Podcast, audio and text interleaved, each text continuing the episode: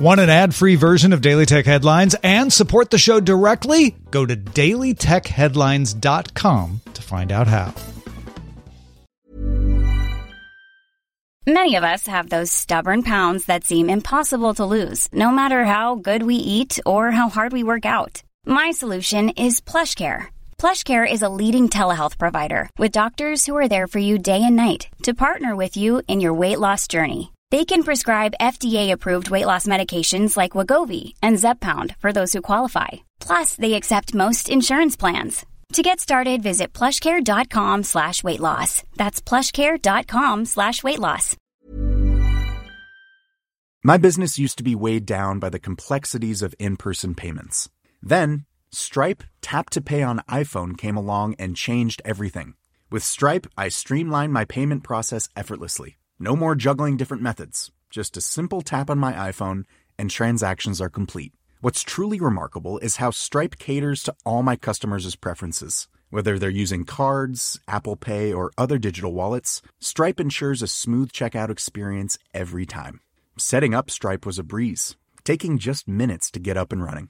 From local markets to global retailers, Stripe helped me expand my reach and grow my business with ease. To learn how Tap to Pay on iPhone and Stripe can help grow your revenue and reach, visit stripe.com slash tap iPhone. These are the Daily Tech headlines for Tuesday, January 31st, 2023. I'm Rich Stroffolino. IGN sources say Microsoft, Sony, and Nintendo won't attend E3 2023 or have any presence at the show.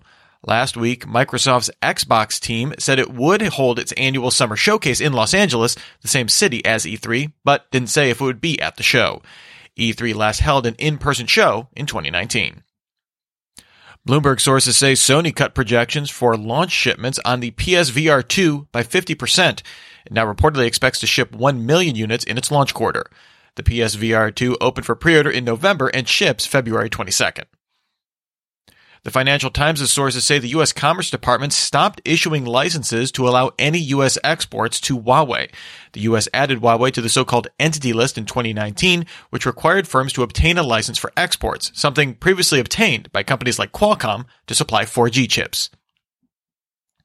Logitech revealed a prototype for a video chat booth called Project Ghost. Similar to Google's Project Starline, the idea is to provide a lifelike video projection. Logitech does this with its existing Rally teleconferencing system, projecting video on a special type of glass similar to something you'd see in a teleprompter to give the person on the other side a greater presence. The enclosure itself is made by the office furniture maker Steelcase. The two companies hope to release Project Ghost within a year. No word on cost, but Logitech's Rally system used in Ghost costs $2,099 by itself. Mercedes confirmed its Drive Pilot automated driver assist system achieved the requirements of level 3 autonomy in Nevada, the first system in the US to achieve that level of automation. The National Highway Transportation Safety Administration defines level 3 as enabling the vehicle to handle all aspects of driving up to 40 miles per hour.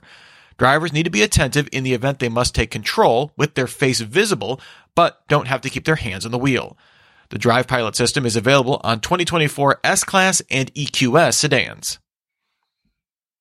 Paramount integrated its premium cable channel Showtime with its Paramount Plus streaming service under the extremely creative name Paramount Plus with Showtime. Linear Showtime channels won't be impacted, but the Showtime streaming platform will shut down later this year.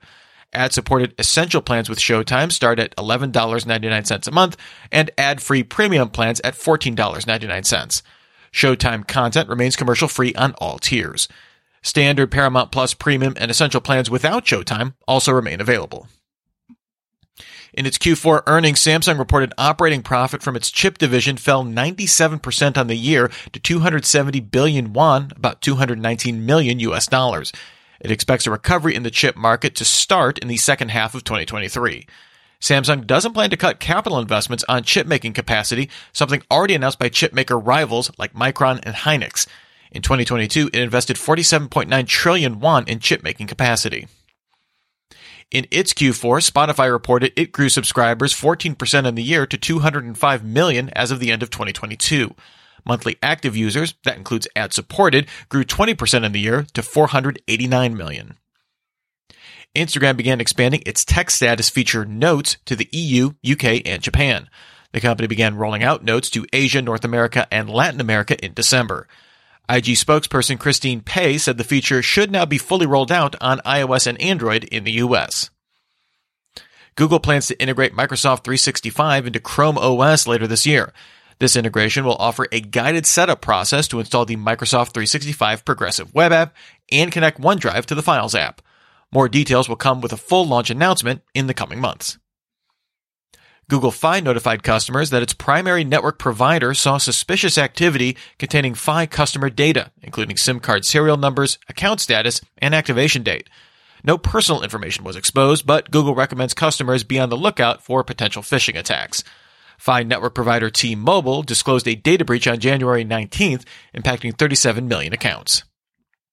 And finally, last week, a former employee of the Russian search engine Yandex leaked 45 gigabytes of source code files from February 2022, revealing ranking factors for the search engine for the first time. The data shows over 17,000 ranking factors for search results with initial weights associated with them. An analysis by Michael King at Search Engine Land found that Yandex prefers search results with no ads, older pages with updated content versus just new pages, have a high number of inbound links with anchor text, use a .com domain, and drive clicks on the page. Remember, for more discussion of the tech news of the day, subscribe to Daily Tech News Show dailytechnewsshow.com. And if you enjoy the show, remember to tell a friend to check it out. Thanks for listening. We'll talk to you next time. And from all of us here at Daily Tech Headlines, remember, have a super sparkly day. My business used to be weighed down by the complexities of in person payments. Then, Stripe Tap to Pay on iPhone came along and changed everything. With Stripe, I streamlined my payment process effortlessly. No more juggling different methods, just a simple tap on my iPhone, and transactions are complete. What's truly remarkable is how Stripe caters to all my customers' preferences. Whether they're using cards, Apple Pay, or other digital wallets, Stripe ensures a smooth checkout experience every time. Setting up Stripe was a breeze, taking just minutes to get up and running. From local markets to global retailers, Stripe helped me expand my reach and grow my business with ease. To learn how Tap to Pay on iPhone and Stripe can help grow your revenue and reach, visit stripe.com/tapiphone.